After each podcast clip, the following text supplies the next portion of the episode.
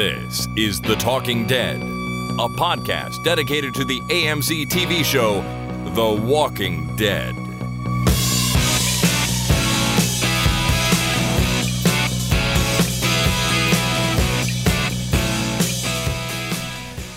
Well, hello there, everybody. My name is Chris. And my name is Jason. And this is The Talking Dead number 83 for Monday, July 16th, 2012, even though it's Tuesday. It is Tuesday. It's the 17th today. We were supposed to record yesterday.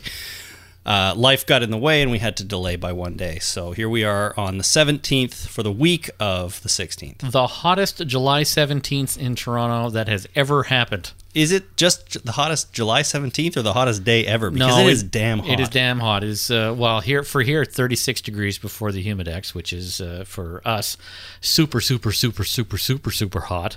I think the uh, the record is 38.2 or something like that. Well, either way, that's that's damn hot. It's it's like they say it feels like 48 outside or something like that. Yeah. That is not healthy. No. I was talking to a guy at work today, and he said, and I was saying that even in the, you know, there are very, I think there are very few places in the world that it's this hot on a regular basis. Wow. Even like, you know, close to the equator or places where it's like in the middle of the desert. I don't know. I don't know either, but uh, there there's some hot places where Well, it gets, gets super super hot. But, I guess uh, so, but 36 degrees is yeah. hot. What is, what is that in damn hot. Fahrenheit? I don't know. Look it up. Uh, 37 degrees Celsius to Fahrenheit. That is 98.6. That's that's it. That's how hot human beings are supposed to be. It's weird that our bodies are, have to be this warm, eh? Because it's certainly not a comfortable temperature to walk around in. No, but uh, heat detectors couldn't detect humans at this point. Not outside. Oh yeah, because we all we all just blend in. We're heat invisible now. Wow, that's exciting. yeah. Uh, what are you gonna you gonna go celebrate somehow? Rob a bank or something? Hang out in my air conditioned home and just lie down and enjoy it. Lie on- down and enjoy Lie it, on the kitchen floor. where it's the coldest. That's right. Oh, your basement floor is probably the coldest. Uh, It's pretty cold, actually. Uh, the air- we got the air conditioning cranked, and uh, I actually woke up cold this morning. You're contributing to the energy crisis Uh, yeah, a little bit. sorry. I feel all a little right. bad now. Sorry. Well, I have my air conditioner on too. It's just one window unit though, so most of the time I'm too hot. build a tent around it. That's a Everybody- good idea. Everybody sleeps in there. Yeah. Open the fridge and build a tent around the open fridge door. Exactly. Uh, well, while you're lying on your kitchen floor, Jason, Uh-huh. you can celebrate celebrate uh, a lot of things. Two things, in fact. The first being Global Hug Your Kids Day. oh, that's nice. Yeah, that was yesterday, actually. And uh, founded in 2008, Global Hug Your Kids Day encourages every mother and father around the world to hug their children every day. That's nice. They have one day to encourage you to hug your children every day. Yeah. It is held each year on the third Monday of July, and find out more at hugyourkidstoday.com. So it's a real thing. awesome. Not like the fake thing we had with the queen lighting her own farts. Yeah, that wasn't a real thing. No. Not even a little bit real. Right. Uh, today, though, Hug Your Kids Day was yesterday. Today is Yellow Pigs Day. Is there such thing as a yellow pig? Yellow Pigs Day, held annually on July 17, is a humorous celebration created and observed by mathematicians at Hampshire College. Uh, and the day is marked by exchanging gifts relating to yellow pigs or mathematics, singing yellow pig songs, and playing ultimate frisbee. Sounds like a rousing good time. It, it really does. I, you know, I sounds like I would enjoy all three of those things. I'm surprised they don't list drinking beer on here too, though. Yellow Pig Math Days to celebrate the 34th year of the HCSSIM, the Yellow Pig Math Day Conference, blah, blah, blah, 2006. It doesn't inc- include why they call it Yellow Pig Day. Yeah, I'm not sure about that, but it's it's mathematicians, so they don't need a reason. In recognition of the yellow pig and the number 17. See, it's very important. Doesn't make any sense. The yellow pig is believed to have been originated. Blah blah blah blah blah. I don't know. Well, pigs Must are. be a uh, mathematical thing. it's probably some sort of unsolvable equation that they call the yellow pig. That's what I'm going to go with. Several mathematicians maintain collections of yellow pigs. I used to know someone that collected uh, um, penguins, penguin That's nice. figures and stuff. That's cool. Didn't invent a whole day for it though. Peng- penguin Day. Yeah, why not? Penguin, Day. Glass Penguin Day. Okay, well, happy ground, happy Global Hug Your Kids Day and Yellow Pigs Day to everybody out there. Celebrate in your own way if you choose to. Uh, before we get into the Walking Dead news this week, of which there is lots, because there was Comic Con and trailers and such. I just want to, of course, remind everyone about our best way to kill a zombie contest. It's running all summer. The idea is you post your favorite way to kill a zombie on our Facebook page, or if you are not uh, partaking in the social network known as Facebook, you can s- email your entries to us too Awesome. uh, talkingdeadpodcast at gmail.com. And the deadline is season three premiere night, which up until now we've just had to say, eh, it's sometime in October. October-ish, around there, something like that. yes. Now we know what it is. do. But I'll get to it in a second. No, okay. Right after we do this. The Walking Dead News. Because it is news after all, and I didn't want to scoop myself by announcing it right there and then doing it again in the news. so, Walking Dead panel happened at San Diego Comic Con this week. Lots of interesting stuff came out of it. We're going to talk extensively about the trailer that was released, which is a four minute trailer for season three. That's a lot of minutes. But before we get to that, it is a lot of minutes for a trailer. It is. If they made four minute trailers for movies, you could show almost the whole movie. Luckily, true. well, you could show all the important parts. Yeah, I mean, you could probably condense most mo- most movies down to four minutes. I think and it would make easily. a lot of sense. I think easily. Did you see that guy who conde- took all the footage that they released for the new Spider-Man movie and condensed it into a 20-minute thing, and it was pretty much the whole movie? No, I didn't see that, but Yeah. I'm going to check that out for sure. Some dude online did that. It was pretty hilarious. Uh, anyways, so we know the premiere date for season three. It is drumroll. October the 14th, 9 p.m. Eastern on AMC. 14th, what day is that? Sunday?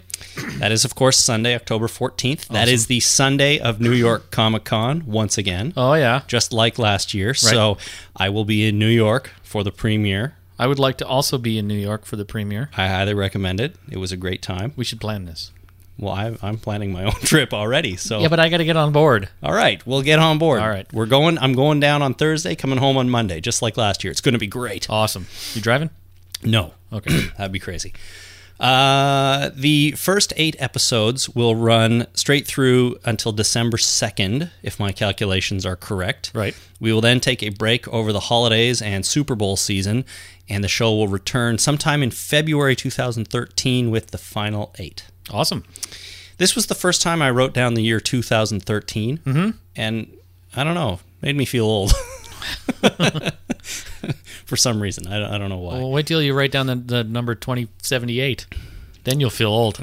Then I'll really be old. Yeah. So, also, the show will premiere internationally on over 120 Fox International markets Awesome. uh, that week. So, as they've done in past seasons, it's all happening sim- pretty close to simultaneously. Right, but not on the Dish Network. Nope, not on the Dish Oh, Network. it will not premiere on the Dish Network. you know what? I, I read a thing online, an article someone wrote about this, and they were saying, you know, Mad Men premiered, or Mad Men's uh, se- came back for season five last weekend. Right. and they speculated that Dish isn't really going to miss that that much. Mad Men, the premiere, had 2.5 million viewers, I think, which is great for Mad Men, Yeah. and is certainly respectable. But they're they're not Dish isn't going to miss AMC programming until The Walking Dead comes back and it misses out on eight million people watching it. So we will see what happens. Again, if you're a Dish subscriber, you know what to do to make your feelings known. Um, but sadly, you won't be able to watch The Walking Dead unless something radical happens and they change their mind. Oh, I don't know if they'll backpedal with all the lawsuits going on and stuff. Yeah, I would be surprised if they backpedal on on something like that at this point. Yeah. Uh, so, anyways, around the world, 120 Fox International markets uh, during that week. So, you folks that are not in the U.S. or Canada shouldn't have too long a wait before you get to see season 3 Now, the only other note I have about the panel here before we get into the trailer is that apparently Stephen Yun stole the heartthrob title from Norman Reedus at this Really? panel. A couple of young, possibly prepubescent girls got up to confess their love for him. Nice. Yeah.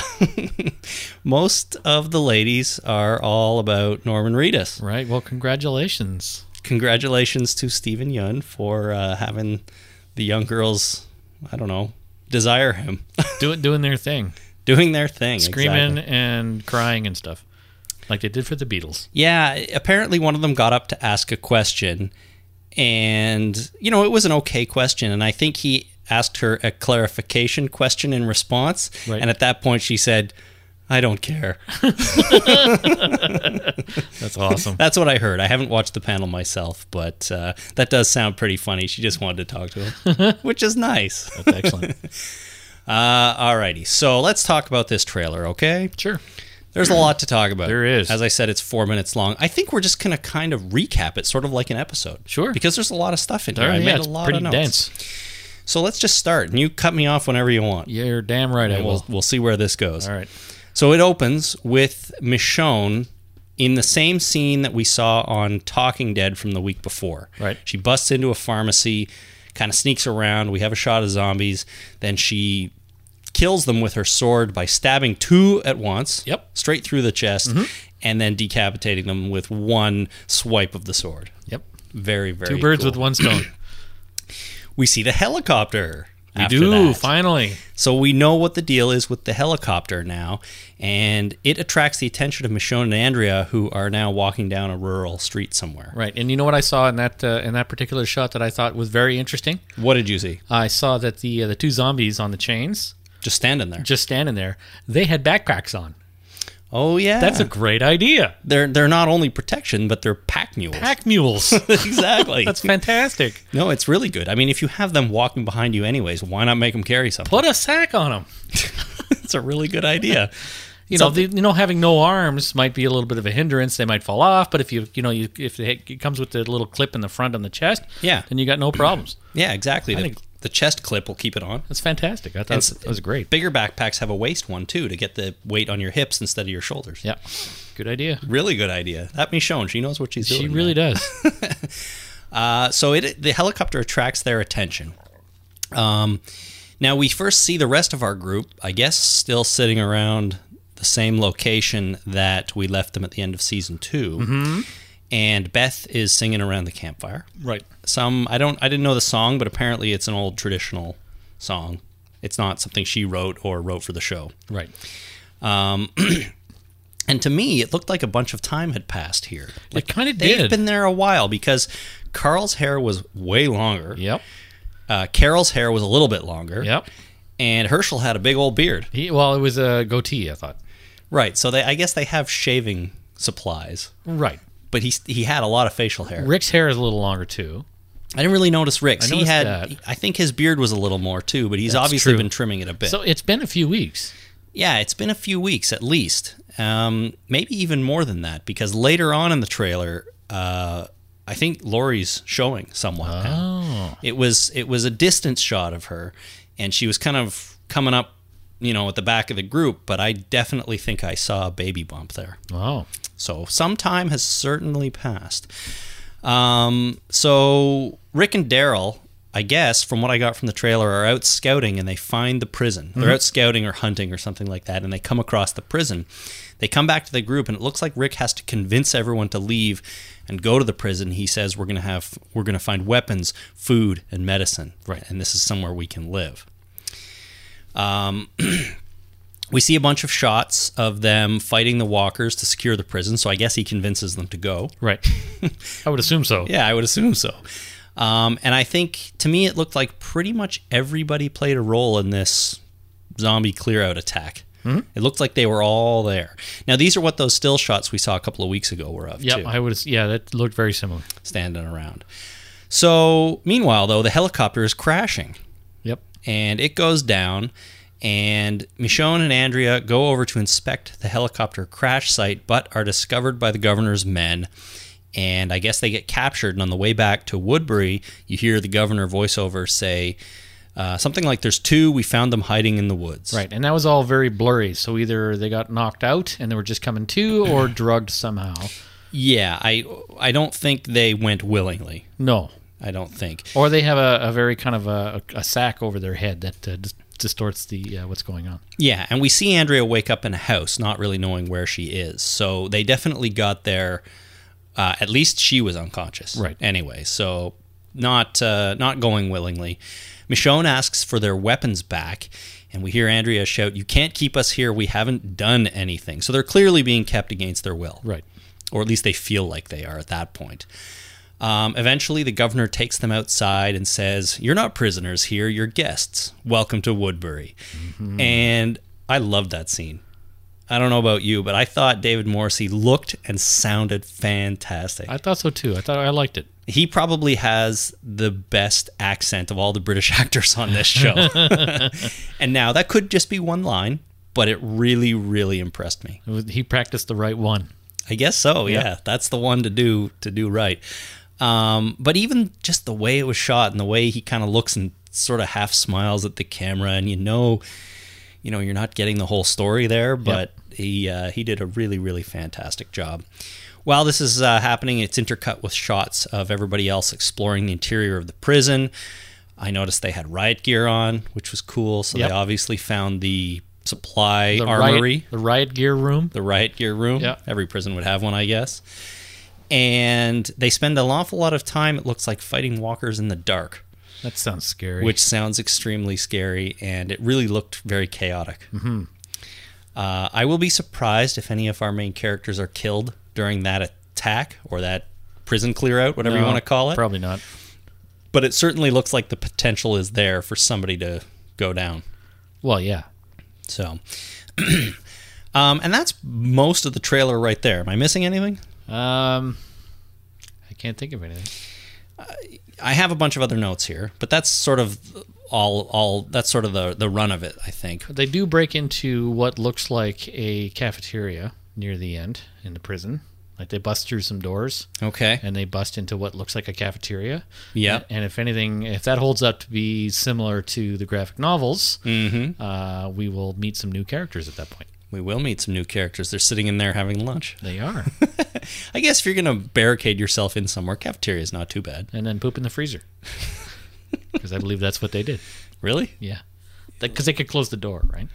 And it would freeze. And it wouldn't, well, it wouldn't freeze because there's no electricity. oh right, there's no electricity. But at least you could close the door and it's not like you're just pooping in a corner kind of thing. that's right. You can you can get away from people. That's right. You close the door, and at least the smell's on the other side of that door. And if you really gotta go, you gotta brave it. But until then, the door's closed. Then again, most cafeterias would have attached washrooms, would they not? In Maybe prison? not in a prison. Maybe not in a prison, Yeah. in a food court. Absolutely. yeah. This is not a food court. This though. is not a food court. Well, uh, here's my other note. So the first thing I noted, people around uh, in Woodbury were kind of walking around looking very carefree. Woodbury looked like a very safe place. It did. I said they're they're sort of milling about. One guy was reading a book. There's a kid with a ball, and it looks like relatively normal life is happening there. Yep. Which I thought was interesting. I also noticed solar panels I did. I noticed that too. lining the streets. That's a genius. It's a very good idea. It totally makes sense. You're going to need power, and what better way, especially in that part of the country? Yep. You know, lots of bright sun. And it looks like they're driving at least a few different military vehicles. Yep, So I they saw a have Humvee. they have some supplies. Yep. They've got some vehicles. Um, at one point, not in Woodbury, Lori says to Rick, "You're not a killer, and I know that." And I figure they must be talking about the whole Shane situation. right. Yep. So what I liked about that is they're not going to kind of just let that go for too long. We're going to maybe not get resolution, but at least it's a topic of discussion like it would be in real life. Right. If this was real life. If if right. Uh, I mentioned earlier, Lori has a baby bump, so some time has passed. And uh, I, you know, I'm not 100% sure about that, but it sure looked like it from this distance shot we saw. So we uh, were, you know, moving along the pregnancy here, which is good. is good. Yeah. Maggie says to Glenn at one point, All we do is run. And I figure she's either feeling safe at the prison and is happy that they no longer have to run, or she's starting to lose hope of ever finding somewhere safe because something has gone wrong. Right. Either way, that's, that line could sort of lead to one or the other, I think. Um, Andrea appears to tell the governor about the rest of their group, and when she's doing that, Michonne shoots her a very worried look as if to say, You shouldn't be telling him Don't this. tell him stuff. Yeah, just for now, pretend we're all by ourselves Right. and there's nobody else. So it's interesting to think that you know if these two groups come together, which they do, as we see in the trailer, um, it's because Andrea sort of trusts this guy a little bit more than, than she should, maybe. Mm. Maybe. well, we don't know that. Uh, well, she doesn't know that. Right. Like she just probably trusts him. Hey, this looks like a good place to live. We should try and find the rest of my group, and we can all live here. Everybody seems happy here. Why That'd be wouldn't we great. want to live here? Um, so what happens? The the governor says we're going out there and we're taking back what's ours. I I assume he's talking about the prison. So maybe they have gotten a lot of their supplies from this prison Mm-hmm. and decided to fortify Woodbury instead of live in the prison. Or maybe the uh, the helicopter, if the helicopter came from Woodbury, because they have military gear, right? Yeah. So maybe they're going out to claim the, uh, the supplies in the helicopter, or, or the people from the helicopter, or whatnot. Well, I think they have I think the people have already all come back because they would have come back when they captured Michonne and Andrea, but supplies maybe. The thing is though, we do see scenes of some kind of confrontation at the prison between Rick and it looks like T Dog, Daryl, and Maggie coming up the rear there. Uh, a confrontation with the governor, and Rick says, "We're not giving up this prison. We took it. We spilled blood." That's true. So I think they go to the prison for whatever reason. The governor thinks it's his. Nobody can live there. And Rick is like, no way, buddy. We're staying here. This is ours now. Yep. Now, that said, if I'm not mistaken, I don't think we see Rick and the governor standing there in the same shot talking to each other. So Nope. this could have been clever editing. Oh, probably. Uh, but you know, I'm gonna I'm gonna guess for now that uh, that that's what's happening. Governor walks up to the prison gate and says, um, "Excuse me, you got to leave." Right. and they're not too happy about that. And Rick's line about we spilt blood. Do you think that means somebody died? Or somebody got injured bad? I notice Yeah. Herschel. I notice Herschel isn't in that scene. Neither is Glenn. Now I don't think Glenn is going to get hurt too bad No. anytime soon. But Herschel's not in that scene, and Herschel was one of the characters that they almost killed in season one. Maybe That's they just true. delayed that a little bit. Yeah, that's a good line because that uh, that opens up all kinds of possibilities. It does. We spilt blood. Maybe he's lying. Maybe he just means they spilt a lot of zombie blood. I don't know. Yeah. Or there were living people in there that they killed. I mean, it could mean a lot I of things. could. Yeah. Could, we'll find out. Yes, we will. Uh, let's see. We see Carl and Carol using guns. Finally, Carl's Cool. Uh-huh. shooting, uh, pointing guns at a lot of things. Carol's actually shooting them, and she's in a crow's nest, which is interesting too. It is interesting.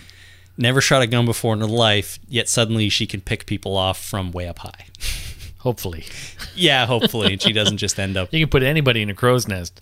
what they can do up there is an entirely different matter. Uh, maybe she's just staying safe Yeah. and feeling better because she's pointing a gun at stuff on the ground. Yeah. I don't know, but it's nice to see her involved. That's it all is. I'm it saying. really is. That's all I'm saying. Um, Rick also has the line: "If we see you out here anywhere near our people, I'll kill you." Yep. Come on, he's got to be talking to Philip Blake here. You would think, You'd think so, So, but it, he could be saying it to anybody or anything. yeah, He could be talking to the zombies on the other side of the fence. the, a, a bear comes up to the door and if I see you out there, Yeah, because you can frighten off bears by talking to them mean. really? Oh yeah, try it. No, Not, not grizzly bears, just No. black bears and brown bears. grizzly bears aren't afraid of anything. No, grizzly bears will uh, will you know chew on your head just for like a lollipop. Yeah, that doesn't sound pleasant. It really, really wouldn't be. Yeah. So we finish with Merle. He's got a knife strapped onto his stump, Yep, which we saw in. Uh, well, we talked about this a few episodes ago, yep, thinking that m- it may or may not be a weapon attachment stump. yeah. He looks like he's got a knife attachment for it, and uh, he may have a ch- may or may not have a chainsaw attachment. And I believe we talked about a butterfly net. In case he wanted to capture butterflies. Sure, if he wanted to take a break from the killing and capture some butterflies. That's right. Why not, really? Uh, so he gets up there and he's holding a gun in one hand. He's got his knife stump in the other hand. And his whole. He's all just kind of dirty and bloody. And Yep. I got the feeling he just stood up from a fight, probably a fight that he just won. Well, with, well, uh, yeah, with somebody. yeah. And he's he's very cuddly at that point too because he wants a hug. Yeah, he says, How about a hug for your old friend Merle? So he knows this person Yep. that he's just beaten up or killed. I think he beat up uh, T Dog. I think that's likely. he wouldn't be saying his old friend to his brother Daryl. No, he wouldn't. And he doesn't really know anybody else in the group.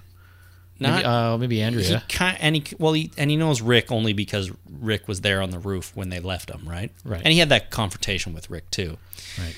Uh, but yeah, I'm I'm, you know, T Dog is the one that makes sense. Now, is that too obvious? I mean, I guess they have to deal with this scenario at some point. But Kirkman has said eh, at one point or another, you know, if it's obvious, we're not going to do it. If the whole internet has predicted this, chances are we're not doing it. Well, that just could be a, a lost leader, right? It could just be, you know, talking out the side of his face, trying to put people off. But he said that about remember the rumor that Merle was going to be the governor? Right. That's what he was referring to. He's like, everyone thinks that's what it's going to be, so that's not what it's going to be. And it's not. But I guess you're right. He could just be spreading misinformation, which they tend to do. Uh, all right. So, briefly here, to summarize one more time. Okay. Rick and Daryl find the prison while they're out scouting, and they have to convince everyone to go there. They fight the walkers to clear it out and move in. Meanwhile, Andrea and Michonne see the helicopter crash, which leads them to Woodbury against their will. Right. Andrea tells the governor about the rest of the group. The governor goes back to the prison to take back what's ours. Confrontation with Rick and a battle possibly ensues. Amongst all this, Merle is back doing something. Awesome. So that's my summary of the trailer right there. And the guy with the red pants doesn't do anything. No, but he show he's in the scene when they they go back to conf- confront everyone at the prison. That's right. He's like the backup guy. Yeah. With something in his pocket that I haven't quite figured out yet. We'll figure it out when the show's on, I imagine. Pack of smokes, Game Boy, could be anything. Yes, it could be anything. So here's my question for you, Jason. All right. Fire do, away. Do you feel like this trailer has already revealed too much? Yes. There's a lot of information there. There's a lot of spoilers. Uh, I think it kind of set the tone for the plot for at least the first eight episodes of the uh, uh, of the third season. Yeah, I would tend to agree. I mean, if you just watch this once through, you might not pick up on all the story points that it gives away. But I've watched it a number of times, broken it down, made all these notes, and I feel like I have a pretty good idea of how the first, you know, four or six to eight episodes are going to go. Mm-hmm. Obviously, the, you know, the enjoyment will come from seeing the details of each episode but I kind of know what's going to happen. I feel like Absolutely. I don't know And- why trailers uh, tend to do this in the last 10 years. They tend to give away major plot points. for for movies mostly. For but- movies, mostly, yeah. But, uh, you know, this stuff, a lot of times I'll be watching a trailer, you know, usually with my wife, and we're watching a trailer. It's just like, we're interested in the movie, so we stop it, right? So Yeah. it's like, okay, you got us after, you know, 30 seconds of a two minute trailer, if I, and it's, you're giving away too many plot points, so we'll just jump out of it and say, okay, screw it. yeah, yeah, and I mean, I I don't think that's as much of a problem in TV shows because TV show trailers are typically thirty second commercials or even fifteen second commercials. Yeah. this was four minutes. This was like two movie trailers for granted a full season or at least a half a season of a show. Yeah. but boy, was there a lot of information given here, and it. Um, I, I'm not really upset about it, but I just feel like it is maybe they're showing their hand a little too much. They could have cut this down to 30 seconds, you know, and just finished off with, uh, you know, welcome to Woodbury, you know, that line, and then just, you know, panning out into Woodbury. And it would, I think that would have been awesome. Well, they could have. They could have. Yeah, I mean, 30 seconds would. After seeing this, sounds like it would be really short, but they probably could have done something just as effective in half a minute. Right. Instead, they went for 409 or whatever it is. So, yeah, I I'm a little surprised. I'm I wonder how much more we'll get over the next couple of months until October. I don't know. Four minute trailer seems long. A four minute, like if they showed a scene, that's something else. Oh, it's totally different, Right. Because it's a it's it's just one scene that you don't know any context about. You may get one, maybe two plot points, you know, possibly, but uh, I don't know how they would do that. How what kind of scene has two two plot points in it? But uh, you know, having a trailer that's four minutes long it seems excessive to me. Yeah, it, it seemed a little bit to me too. Now, you know, I'm not. It certainly excited me. Like it worked because I think this season, from what you can, from what we've seen, looks way more intense, action packed. You know, really, really, really awesome compared to the second season. Yeah. But still, I, uh, you know, I could probably skip a couple episodes when season three starts and really not have missed anything. Well, why don't we go ahead and do that then? sure, why not? Let's just skip the first four or five and jump right in after that. We'll just recap them from what we already know. That's correct. What we can guess, Yeah. infer. Uh, so, anyways, cool trailer. I, I imagine they'll show more at New York Comic Con in October. Uh, although that's only a day before it premieres. When I was there last year, it was the same deal. We saw a scene on the Saturday and it premiered the Sunday night. Right. So Did did the scene come true? The scene came true. Yeah. it was the highway scene when the herd comes through the highway Right, in the right, first right. episode of season two. Uh, we saw that full full scene at Comic Con. So, uh, I or we will be down there, and we'll we'll see what they do then. Uh, if you have any comments or thoughts on this long trailer that they played at Comic Con, send them in to us because I'd be interested in knowing what some of our listeners think about this and whether it was too much or if it did its job and just got you pumped up for the third season. Right, right, right.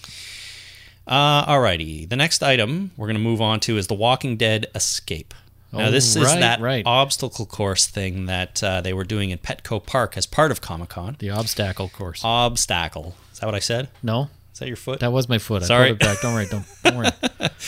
obstacle. That's from uh, Oh Brother, Where Art Thou? It Alrighty. says they're going to encounter many obstacles. Well, there's some obstacles here. It has happened now. Um, Jason and Karen from the Walking Dead cast ran it. I haven't got a report from them yet, but I imagine if you listen to their podcast, they will talk all about it. Um, but I did watch a complete video run through of the thing that some guy shot while he was doing it. Right. It's a half an hour long. Wow. And it's start to finish of him running through the obstacle course. So when we talked about it, I don't know, last month sometime, Yep. we both sort of thought it didn't sound like a great idea. Right. And it sounded a bit dangerous and, uh, you know, open to uh, l- liability Right. of people Yeah, getting hurt or absolutely. eaten or f- falling off of stuff or whatever. Yep. Turns out it actually looked really, really fun. Did it? And it looked just fine. Just, you know, not really dangerous at all, but fun. So here's what I wrote down from watching this uh, this guy's run through. It was mostly man-made obstacles that you had to climb, crawl, or kind of dodge your way through. Right. So the route you take was uh, defined by steel barriers. Right. And occasionally there was a zombie or two inside the barriers, but a lot of them were sort of outside the barriers, kind of reaching across to get at you. Right. So there wasn't too much risk of, you know, getting your shirt ripped off by a zombie that got a little a little uh, excited or something like that. You didn't see any no- zombies with knives? Didn't see any knives, didn't see any weapons, no, nothing like that.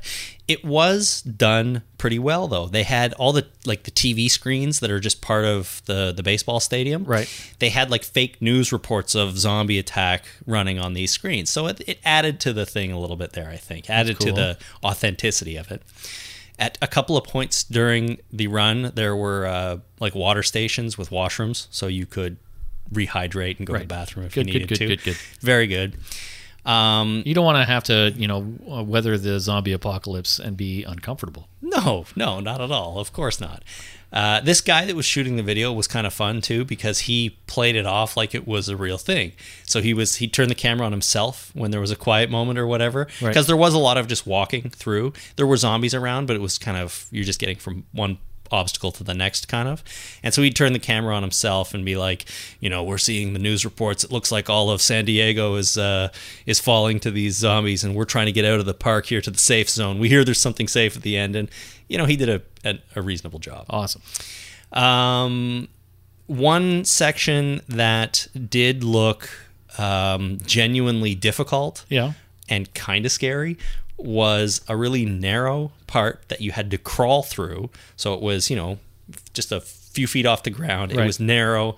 There were zombies on both sides kind of reaching in and you had to crawl through this thing and try to avoid them, Right. which was it it looked you know, it maybe it was just because the camera was sort of shaky because the guy was crawling and there was another sort of fat guy in front of him that he couldn't get around and it was kind of tense because he couldn't go as fast as he wanted, but Right. it looked fun and a little bit freaky. Huh. So um, I thought they managed to achieve a balance between sort of a safe and controlled game, but also something that was a, a wild experience. Right. It doesn't look like like I'm I'm looking at the video right now and I'm kind of jumping around. I'm not watching it end to end because that, that'd be half an hour, As you Right. said, but uh, it looks like there's some you know obstacles to crawl around or uh, go under or over or try and escape or you could you know you could play it up if you wanted or you could just wander around and look at it like it's a museum oh look a bunch of uh, fake dead bodies on the ground there Yeah, a little bit of that. Except there were parts. I mean, your your goal is to avoid getting touched by a zombie, right? Right. So there were parts that you definitely had to pay attention, run a little bit, and stuff like that. Right. You know, so it it, it you couldn't just stroll through and everything would be fine. Um, you definitely had to play along a little bit, but I think I think it looked fun, and you know, I would I would do it. It doesn't look nearly as dangerous as I thought I would, and it looks like the zombies are behaving too, because there's a couple of areas where uh, the zombies kind of, uh, you know, she's trying to reach out for the people, and they have to kind of skirt by her, but she's staying within her designated area, not going out, and they probably were instructed, you know, don't actually catch anybody. or you know when you do it's more of like a tap on the back kind of thing and that's it but you know i was envisioning something probably you know a little bit a li- this was a little bit silly on my part but i was envisioning something where there would be less people around like less organizers of the event around and you'd be going through this thing kind of on your own and there would be the zombie characters just managing themselves but clearly they were instructed to behave a certain way and Right. stay within zones and things like that If they so- had shock collars on. Yeah. Behave. you get out of your Behave. area, we're gonna shock your neck. um, so, anyways, it looked pretty fun. I'm curious to see what uh, Jason and Karen over on the Deadcast thought about it. So, I'm Absolutely. looking forward to their podcast if it's not out already. Um, so that's the Walking Dead Escape. If you did it and you want to let us know, send us an email, talkingdeadpodcast at gmail.com. We'd love to hear what your thoughts on it. And if I ever get a chance to do something like this, I think I might I think I would too. a guy at work sent me an email um, about a similar event here in a town north of Toronto where we live, but and it's but it's more of a marathon that involves zombies, so way more running. Right. And your idea is to finish the marathon. It's not a full marathon; it's more of a short course, but it's still the idea is to run the whole thing and try to stay away from the zombies. so Definitely sounds like something I don't want to do. yeah, that, too much running. Any running. is a little too much running. Yeah. Exactly. So I won't be doing that. But if The Walking Dead Escape ever comes to Toronto, or if they do it in New York, maybe I'll think about it. Mm-hmm. That would be fun doing it. Do it in an urban setting. New York would be great. Although San Diego's urban, but it's a. I guess they'd have to do it in Yankee Stadium or something like that. That would be fun. That would be fun. I'd do it. All right, finally in the news this week, there is some more information on the Walking Dead first person shooter that we talked about last episode. Right. this comes from joystick.com, J O Y S T I Q. Now, Alex Gonzalez from Terminal Reality, which is the developer on the game, said this In the game, you'll need to carefully sneak into and out of some dangerous situations, and you may meet a few walkers along the way. If you show up with guns blazing, you'll quickly find yourself dealing with a much larger crowd, and you could easily become overwhelmed. Right. So the game will be about stealth and sneakiness, not just shooting them in the face the whole time. That actually sounds good. I like that idea. Well, here, wait till you hear this. I'll, I'm waiting. Walkers will also track humans by their scent. The longer a player stands still, the larger his scent radius becomes, eventually traveling outside of buildings and down streets to lure in masses of the undead. Oh, cool. So you got to be sneaky and stealthy, but you got to keep moving, Yeah. or your scent radius. Manage your your smell sphere, Your, your stink sphere. How far your stink lines go? your stink lines. exactly. Uh, Just we- like real life. we've been sitting here for you know 40 minutes now recording this almost so our stink radius must be extending upstairs by now Yeah. By now, I think we've been here long enough that uh, for each other though, uh, you know how you get used to a smell. right So I think we're good. yeah i, I think so i don't know what that says about us but let's move on Moving on. We're going to take a quick break to thank one of our sponsors, but when we come back, we are going to talk all about the Walking Dead comic issue number 100. I think there's lots to talk about there. is. so stay tuned for that. We will be right back after this. When everything is turned to black, you don't know where to go. You need something to justify yourself. Silences are broken, confidence is gone. When everything you're holding on to falls. For you, the listeners of The Talking Dead, Audible is offering a free audiobook download with a free 30 day trial to give you the opportunity to check out their service.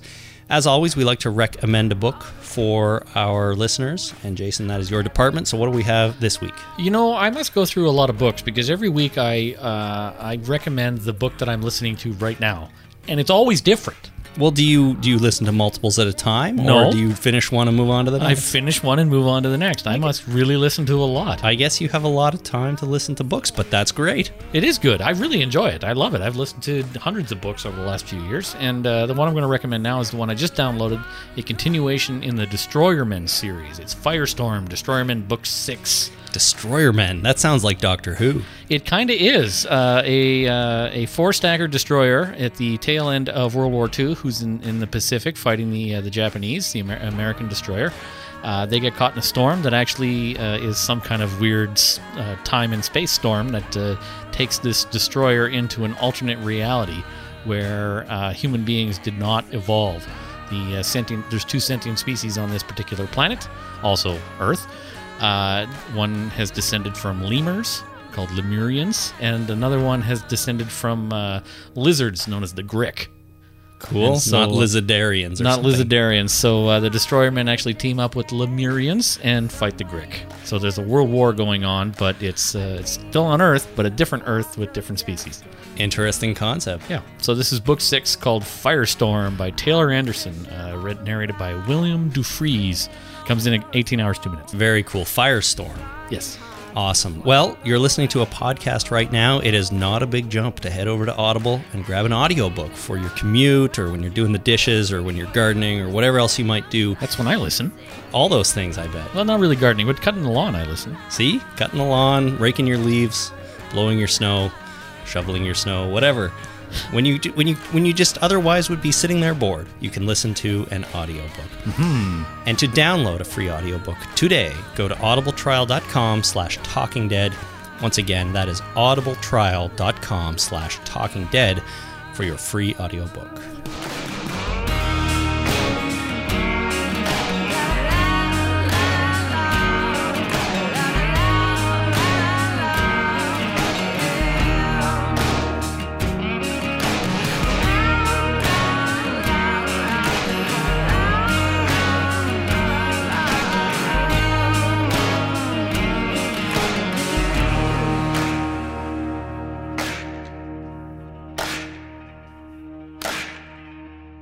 And we are back. So now it is time to talk a little bit about The Walking Dead 100. 100. number 100.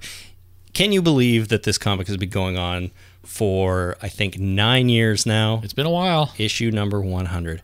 Let's start with a comment we got on our Facebook page from listener Adam. And he wrote, The Walking Dead number 100 equals huge bummer. and I responded to ask him if that means if he didn't like it or if he did like it but was bummed out by it. Yeah, it's kind of ambiguous. And he wrote back and he said, both, kind of.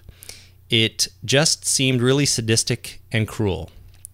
Before we read this, I'm going to put a spoiler warning. Oh yeah, big, huge. well, we're going to talk about issue 100, and if you're not caught up, like I wasn't this morning, Right. uh, then uh, be warned because Yes. we're going to talk about it. Yes, I should. Uh, I should say before anything, definitely spoiler warning. We are going to talk about the details of issue number 100. So if you haven't read it, please stop the podcast, Press pause. go get caught up, come right back, and then listen to uh, what we have to say here. So, um, all right. Sorry, Adam, to cut you off, but he said it seemed kind of sadistic and cruel. The baseball game, in quotes, seemed kind of redundant. We get another crazy governor type who does something horrible, and Rick vows revenge. After a while, it loses all poignancy.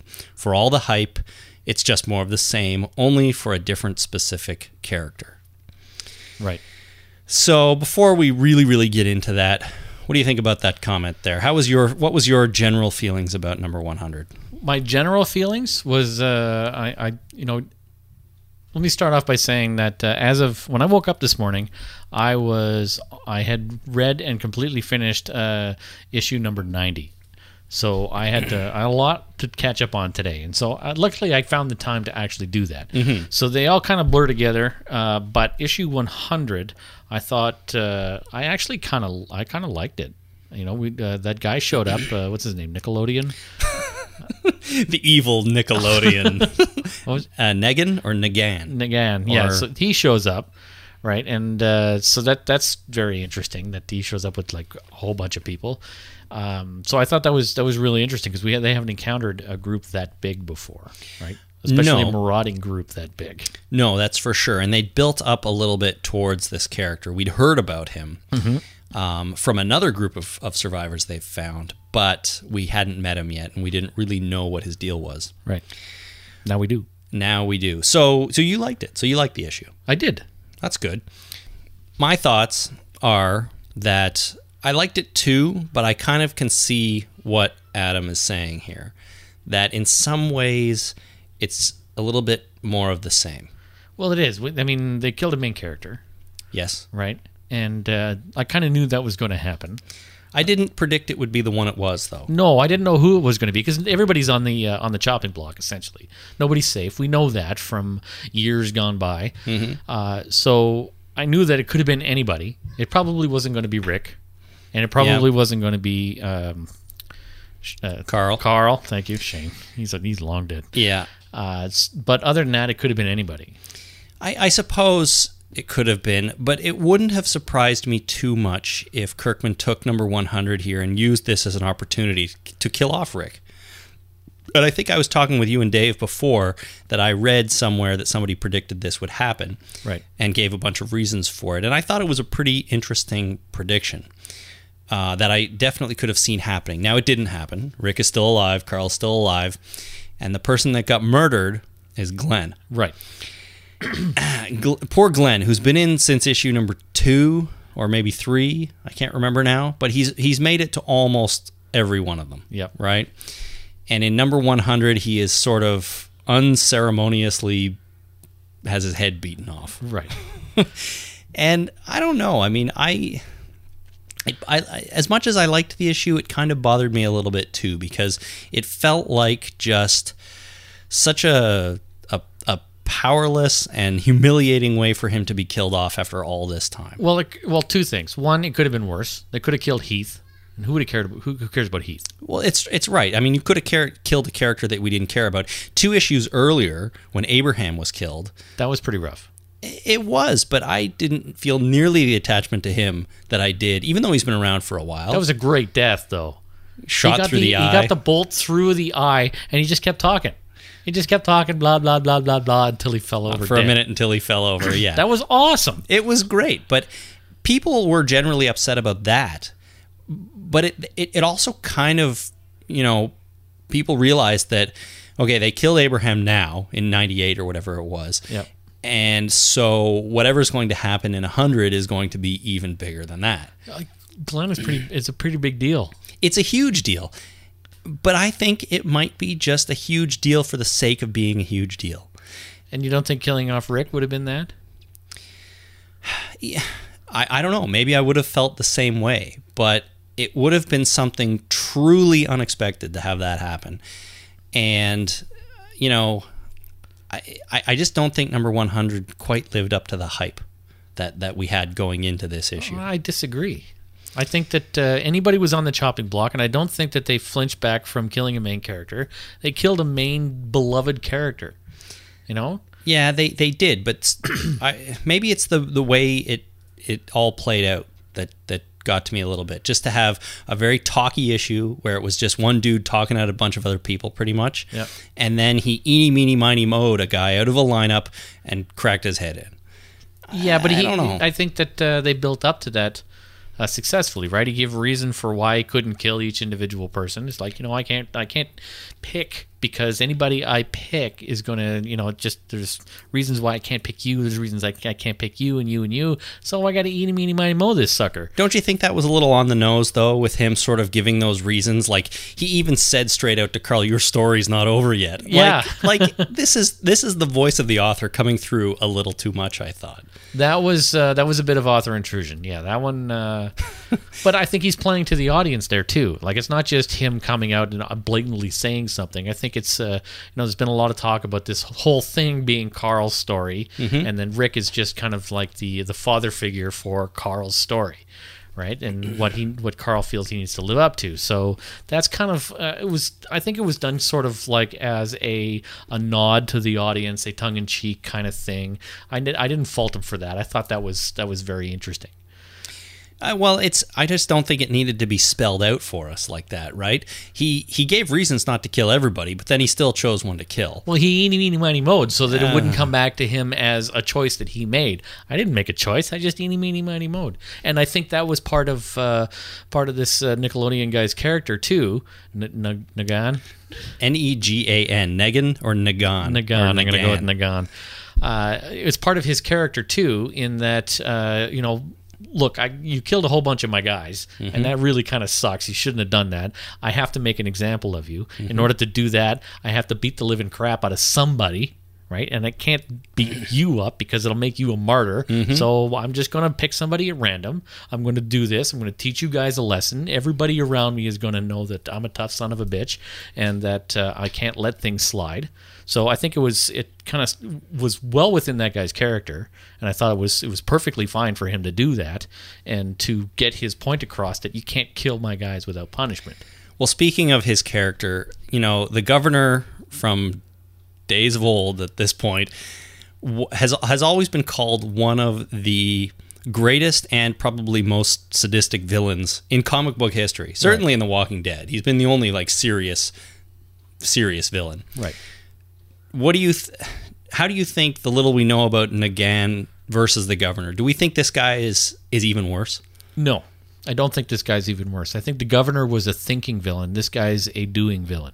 This guy's just uh, he's out. He's doing things himself. The governor would have got somebody else to do it. I think, or you know, you know, we- playing with somebody is an entirely different thing. But punishing is something he would have probably outsourced to somebody else. Right, but doesn't that make Negan even more dangerous because he he he's just in this for himself. He he seems to derive joy from bashing Glenn's head in. No, I don't think that that makes him. Uh, it makes him a different kind of villain, but I think that entirely means that uh, Rick and Group can completely outthink this guy because he's not a thinker. I think he's uh, he rules by fear and violence, right? Uh, there, anybody worth with any kind of brains is going to be able to find dissent in that group and turn it against him. That's true. No problem. Uh, you know, ruling by uh, you know the governor uh, ruling by giving the people what they want, right? You know, in twisted kind of weird kind of way, but it's a different kind of a different kind of villain. I think this is it's a definitely the uh, the other side of the coin, the same Mm-hmm. coin, but I think it's a different kind of uh, different kind of villain for sure. I guess hence the governor's description as benevolent. He does give the people what they want and they they follow him for that. Right. This guy is strictly fear and power, I guess. Right. And so he has 50 guys. Like he, he noted he had 50 guys with him. Right. There's no where's the there- there's no women and children in his group. I assume or they have some kind of enclave somewhere where there's a whole bunch of other people. Yeah, th- there are no. There's more. I think. I think the 50 guys he had with him. My feeling was that those were like the 50 sort of soldiers in his army, Right. And the rest of the group is still back. There's hundreds of them. I think You think so? that's my feeling. I'm I, I don't know. I got the I got the impression from uh, previous issues that they were just kind of a marauding band. You No, they've got a they've got a safe zone or safe house or whatever you know because they're taking supplies from these other groups, right? They have arrangements with them to any any other group that gathers supplies. Fifty percent of that goes to Negan. That's, that's food and weapons, right? That's I think not- so. uh, You don't think that- that they're going to be taking fifty percent of the people's blenders in order to go back and you know grind coffee? Not a lot of people people don't need a lot of blenders, but No. like gas and and yeah, but whatever that, all- else. that's all because they don't have any way of producing their own supplies. Right, but I still think they're living somewhere. They're not They're not just moving around. I don't know. I, am not sure that they have a. I- I'm not convinced that they have a compound somewhere with a whole bunch of women and children that they're trying to, uh, you know, f- feed and clothe and that kind of stuff. And I- rebuild society. I don't think he's interested in that. I think they're just a marauding band of guys with weapons that have no way of supporting themselves, so they terrorize other people to get the supplies they need to, s- to live. so. That might make it easier for someone to infiltrate that and take somebody out, Absolutely. which is is going to happen. You just know that there will be some sort of revenge gotten here for this. Right, and so there was the two guys on the roof having a conversation. Uh, I think in the, the issue before that, or may- it might have been two before. I think it was the issue before. They were talking about uh, what's his name's group got killed on the road, and which was the first group they ran across and uh, killed them all except for one. And uh, then there's the, sh- the group that showed up at the uh, at the compound. They said his group got killed. So I think that uh, it's kind of like a, a military structure, right? They got the Nagant at the top, and then they have uh, uh, basically lieutenants managing their own little Right, groups. So I right, think right, that right. they're all.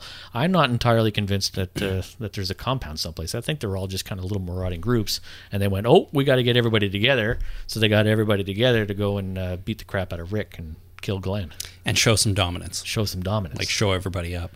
Well, that's an interesting idea. It hadn't occurred to me that they weren't holed up somewhere and they were stockpiling stuff and and living happily there. But it could be. It could be that they're just sort of wandering around and gathering stuff where they need, but they needed to show some power with Rick because I think he killed two groups of their people. That's right. Yeah. Yeah, he killed the first group on the road, let one guy go, and said, uh, "Yeah, we, you, I'm going to give you protection. if You give me half your stuff."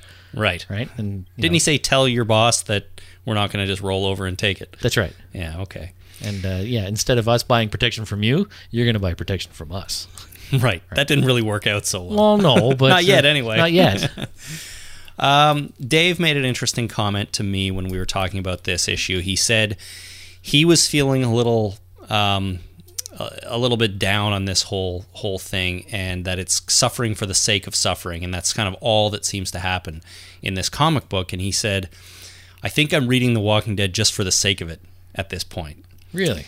Yeah, and I can see where that feeling comes from because nothing ever good happens to this group. Nothing.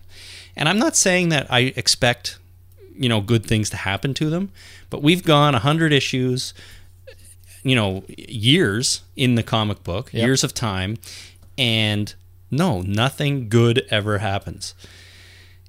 And maybe I shouldn't expect anything good to happen because we are in a zombie apocalypse here. But at a certain point, I just feel like, wouldn't it be great if these people could just live somewhere for a while and everyone's happy and somebody has a baby and everything's going well and Yeah, it's but all how boring flowers is and that? rain- flowers and rainbows for a little while. But I'm ready for that after s- having after reading through hundred issues of complete suffering and just the, the worst conditions imaginable. I kind of I feel like I wouldn't mind having a little break from it. Okay, well that's uh, that's how you end the series, right? And that's another point I wanted to bring up. Don't you think that the the zombie story that never ends needs an ending at some point? It does. I mean, yes, we've got another supervillain. It's a different uh, side of the same coin as the governor, right? Once that's done, if uh, you know Rick and his band of merry men uh, kill this guy Nagant and all his group, and uh, so the uh, the the other group, what's it called, Mm, on the hill? Yeah, the hilltop people, The where uh, Glenn and Maggie and Sophia were going to go live. That's right. So he, you know, he kills all the this Nagan guy for that group of people, and then they're like, "Yeah, okay, fine, great. We're gonna bring you into the fold. Everything's happy. Everything's good. We're, we've got a farm. We can rebuild society. Uh, we can build trade between our uh, different groups of people." Then at that point, everything just goes. We have this larger society that is working and benevolent, and everybody's happy and trading for the common good of everybody. Uh, zombies are not really an issue anymore. They, you know, Rick even said that we've got this down. You know, Yeah, yeah. we got this, this the zombie thing not a problem anymore. We can handle that. We can handle that. So once they handle this, that's probably a uh, a time to either you know somebody to- drops an atomic bomb on the on the whole area, or it kind of works out. I, I doubt Kirkman is working towards that, but I almost wish he was. Right. You know, like the TV show has to end at some point because it's the nature of TV. It can't go on forever. No. A comic can a little bit more planned to go on indefinitely, right?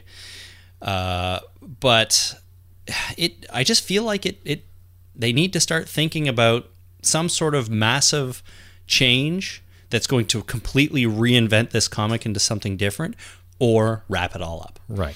And that's why you were hoping Rick would die. It's kind of why I was hoping Rick would die. Rick would die, and Carl wakes up five years later or 10 years later, and uh, Yeah, that, and I, I can't take credit for this theory because I did read it online somewhere. Right. Someone was theorizing on what would happen on issue number 100 before it came out, and they were looking at all the various covers, a couple of which have Rick as a zombie on the cover, Right. Or at least one does. Um, some unrelated zombies, Rick, you know, standing over a group of bodies and things like that. And this guy speculated that Rick was going to die, and that you know that would be the second last page and on the last page we'd flash forward 10 years carl's in his early 20s and he's become a man and he's vowing revenge for his father or something along those lines or at the very least the story continues from there with carl in a very different world because it's Right. 10 years later yeah, I, I think the uh, I think they're getting close to the zombie apocalypse being over, right? Because two things happened. One, uh, Rick said, "No, we got this. This is easy now. We know how to deal with this this threat." And two, they saw a zombie that was like so uber decayed, right? They, they Right. and that uh, he must have been uh, wandering around for a very long time. So that leads me to believe that all zombies are going to reach this state eventually. So, you know, 10 years down the road, all the zombies are going to be rotted and done. they'll just be heaps of flesh on the ground at that point and bones And so they're not even going to be a threat anymore. The only threat is the fact that society is completely broken down and gone, and we're back to a feudal system where if you have a keep and you have a clan, you're probably okay as long as you can manage uh, your wars against your clan mates or your the other clans around you. yeah right? So that's going to be the uh, the structure of humanity. Well, I hope they they move towards something like that because it's it's se- it's getting to me a little bit the the sameness of the comic that we've had for so long. Right. Even though we've come and gone, had lots of characters come and go, we've had storylines come and go, but in some ways it's all sort of the same for me. And I think issue 100 kind of put that in perspective. We also have the family units, you know, making and breaking of family units. We have uh, Maggie and Glenn. Obviously, that family unit is pretty screwed at this point. Yeah, Uh, but we then again we have uh, Andrea and Rick, just starting out. just yeah. starting out. So that, you know, one family unit comes together, another one falls apart kind of thing. And I think we've had that kind of theme running through everything as well. That's true, and that could uh, I mean that can go on no matter what sort of the overall story and feeling of the book is, right? But I thi- I just think we need something new. Uh, so if let's Lich? see, huh? Lich? Oh, we need a lich. Dinosaurs? That's just a TV show though. Right, the lich is on the TV show. So are the dinosaurs. Yeah. Okay. Because the lich comes with the dinosaurs. right, I forgot he's controlling the dinosaurs. I heard a good theory about dinosaurs the other day, just if we can take an aside here. sure. Uh, dinosaurs were invented by the CIA to discourage time travel. So all the fossilized bones and things they've dug up planted by the CIA That yeah, so people wouldn't invent time travel. because there's a risk of going back and getting eaten by a dinosaur. Yeah. Well, do you want to go back uh, five million years if you're no longer the top of the food chain? I Do- wouldn't. does that, does this theory um, uh, think time travel has already been invented and they're trying to keep it secret? Uh, no, if time travel was invented, uh, We would know. We would know because time travel. It's sort of like uh, yeah. It's, once you invent time travel, it's not only invented in, in the time that it's been invented and in the future. It's also invented in the past because Right. where else are you going to go but the past, Exactly. right? You're going to go to the future. They already got time travel. You don't need to go there. You go to the past. You did introduce time travel in the past. All of a sudden, you got time travel everywhere. Yes. And time is meaningless because you really don't have to abide by its laws anymore. That's right. All right. Well, if you have any thoughts on time travel or Walking Dead issue number 100, I highly recommend you send them in to us. 1 483 ZOMB or talkingdeadpodcast at gmail.com. We'd love to hear what you guys thought of number 100 and if it was a great issue or if it signifies the need for something new in this comic book. Right. Alrighty, we're going to do some quick listener feedback and then wrap this thing up. All right. Groovy. Listener feedback. Alrighty, Luke uh, on our Facebook page wrote in, and this is in reference to why T Dog is looking down in that season three promo shot that we talked about last week. Right. T Dog seemed to be looking at the ground, and I thought it looked a little too posed and staged, and I didn't know what he was doing. You got new shoes. yeah, he must have new shoes. Look at my shoes. Luke says this From the looks of it, he isn't looking straight in front of him and down, rather, splitting the difference between Maggie and Rick. It looks to me like he's trying to utilize his peripheral vision to cover a more wide area in the circle of defense he's in. If you eliminate forward focus, you tend to strengthen peripheral vision, which can detect movement really well. That's true. So if you kind of don't focus on something right in front of you, your peripherals open up and they can see movement quicker. So you could see a zombie coming at you from the side. That's true. It's all true except for those uh, nasty little blind spots. Uh, You're- yeah. You're, aware of the blind spots. Eh? They're right around. Uh, they're they're in there somewhere. You, you right in your normal field of vision. There's a bl- there's a couple of blind spots. that you just cannot see. You, you just can't see. You can't make out any details in there, but your brain completely fills it in. Right. So you really have no idea. But they're there. But if you do this finger thing, like, can you? Is there a point where you can no longer see your hand if you move it around? uh, it'll be difficult. It's difficult to do because your brain fills it in, right? First of all, you're controlling your own damn finger, so you got a pretty good idea of where it is at any given time. So your brain kind of goes, uh, "Yeah, I know where that finger is, so I'm not going to bother showing you the blind so spot." it figures out where it is. Yeah. So if someone else was putting their finger around, it would be There's tests you can do. You like you hold your eyes so many inches away from a piece of paper, and there's a little left and a right. take them out. take hold them out, hold them on the look bay. around. Um, there's a little like a left and a right that uh, the little L and the R it disappears, kind of thing. Like there's tests you can do. There's blind spots, but you're absolutely right. If you don't focus on right what's right in front of you, you get your peripherals. You go into panoramic mode, and uh, your yeah your peripherals are very good at detecting So motion. T Dog knew what he was doing. yeah. Okay, makes sense to And me. I've also heard that if 3% of your field of view moves in the same direction, your brain locks onto it. Anything less than 3%, your brain just goes uh, background noise. Like if you look at a field of wheat and it's all just you know blowing in the wind all at random directions, Yep. you don't really notice any particular motion. But if 3% of that f- wheat moves in the same direction, your brain goes whoop. Something's happening over there. Yeah, because we're hunters and that's like that means something's over there. Interesting. 3%. I thought that was interesting. Is that why you, I don't know, can't help but focus on a fly that buzzes past your head? If it's 3% of your field of vision, That yeah. might be more the the buzzing sound. also the buzzing yeah we got directional hearing as well That's true. mostly i mean 180 degree directional hearing I was thinking about directional hearing on the way to work today, actually, because uh, it was I was walking down the street and it was loud. There were cars all around, and then a fire truck started its siren. Yeah. and I instantly knew where that fire truck was, even amongst all the other noise. right And I thought, lucky I have two ears. Stereo And is and awesome. and a brain. yeah and if uh, you had your eyes closed you wouldn't be able to tell whether that fire truck was in front of you or behind you but because you had your eyes open you knew that you couldn't see it so you assumed it was behind you Except it could have been on uh, like behind a building in front of me, and then would I then have not have known if it was in front or behind? no you can't tell like you have 180 degree directional hearing because if you have your eyes closed you can't tell if something's in front of you or behind you because the, the difference in the sound Right. it takes to get to your left ear and your right ear is the same Right. Okay. Interesting. yeah it'd be really weird if we had a directional sense of smell Stereo nostrils. We'd have to have two noses. two noses one, beside each other, maybe one on the back, one on the front, That's right. All good stuff. one on the top. I don't Yeah. know. Uh, alrighty, this email comes from Andrew in Seattle, and I've had this one for a little while now, but I thought I'd break it out for this episode because it's an interesting question. Andrew says, "I only recently started reading the comics, and I'm not normally a comic book guy. The question I wanted to ask you." Do you think that there will be a difference between Glenn Mazzara and Frank Darabont in regards to how closely they stick to the comic? It seems like some of the plot threads that have been emphasized since Mazzara had full control, like Shane being batshit crazy, other dangerous living survivors, are closer to the comic book in nature than some of what Darabont was doing. What do you think? Hmm.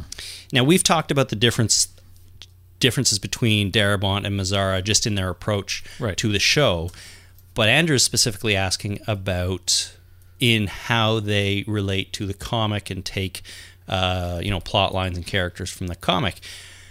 I think he's right. I think Mazzara seems to go a little bit more comic than Darabont did, and the main thing, the main reason I think that is that um, Darabont's plan for the first episode of season two that never came to fruition, which Right. involved that military action in in Atlanta, and we were going to follow the soldier who was in the tank that Rick was stuck in at the very first episode.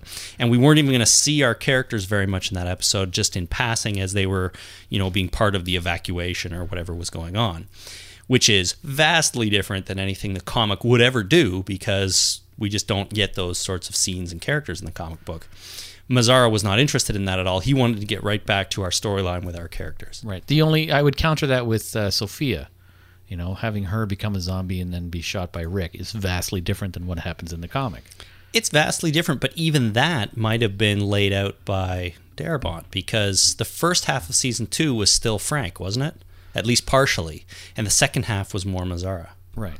So we don't have enough information then. Well, we don't really have In that enough case. information, but uh, the feeling I have is that Mazzara is a little bit more of a comic book follower, whereas Darabont was like, let's do whatever we want and make movie epic stuff happen. here," Okay. you know? So yeah, because now we're going to, right to the prison, which is very Yes. comic book. yes, right, and, we're and- going right to Woodbury with the governor. We got Woodbury, we got the governor, we got the helicopter, we got the riot gear, we got the prison. All of that is comic book stuff. That's all comic book stuff. granted the helicopter was introduced earlier in the show or hinted at anyways Yeah. um, but right now it's all comic book whereas season one had its comic book stuff but i think it was less comic booky Is there anything that happened? Uh, I guess the whole. Uh, I'm just wondering uh, from the the trailer we saw, the four minute trailer, uh, how vastly what what was different from the comic in that trailer. And the uh, the big one is uh, Michonne and Andrea showing up in Woodbury before. Uh, you know, getting separated from the main group. That never happened in the comic. that never happened in the comic obviously michonne's introduction is different because in the comic she just sort of walks up to the prison one day think so. and they take her in Yeah. Um, here, clearly, she's wandering around in the forest. Andrea's separated, and they are their own little pair for a while, and then end up at Woodbury. So the introduction of Woodbury is different, right. um, but there's still a Woodbury, and there's still a helicopter, and there's still a governor. You know, we have all these things that are exactly the same as the comic. Somebody, how do, how do we introduce the governor governor in the comic book? Do you remember? Somebody leaves the prison, uh, travels, you know, finds the helicopter. they see the helicopter Yep. and they go to check it out. Uh, I believe they see the helicopter. Does it crash in the comic? I think it does. I think I'm not sure that I ever we ever see it flying. I think we see just a downed helicopter. maybe but they we also they also they're going to like a box store for supplies Right. and there's a road sign that's one mile to woodbury and i don't remember now why they follow it over to woodbury but it does involve a helicopter Yep. and they So that's not different. yeah it's it's ultimately not that different really. It's a small subgroup that goes off, finds a helicopter, encounters Woodbury, and then the governor shows up at the prison. and then the governor comes back to the prison and makes a couple of attempts to take it over and take it back or attack it. Right. I think in the comic though strangely the governor isn't aware of the prison, but when he gets there he realizes it's somewhere uh, that they could they could take over and safely live. Right. I'm not entirely convinced that he's aware of the prison in the in the trailer either. I mean, it, it's implied that he is, and that's where Yeah. they're going to take it back for whatever reason. That's but true. Obviously, the prison is overrun by zombies. We, we didn't take it back from a group of people that uh, that uh, cleaned out the prison after you left because you were afraid of the zombies. W- Well, that's true, I suppose. Yeah, I mean maybe they're not living there because they have Woodbury and the prison is just too much work. Right. And now these people cleared it out for them and he's like, "Ah, you know, I think I want that." I'm going to take back what's ours. Yeah. After I didn't want it. after I did. I'm taking my ball and going home. Uh, anyways, but back back to the point. I think um, I think Andrew here has an interesting observation that Mazzara is way more a comic book guy than Darabont was.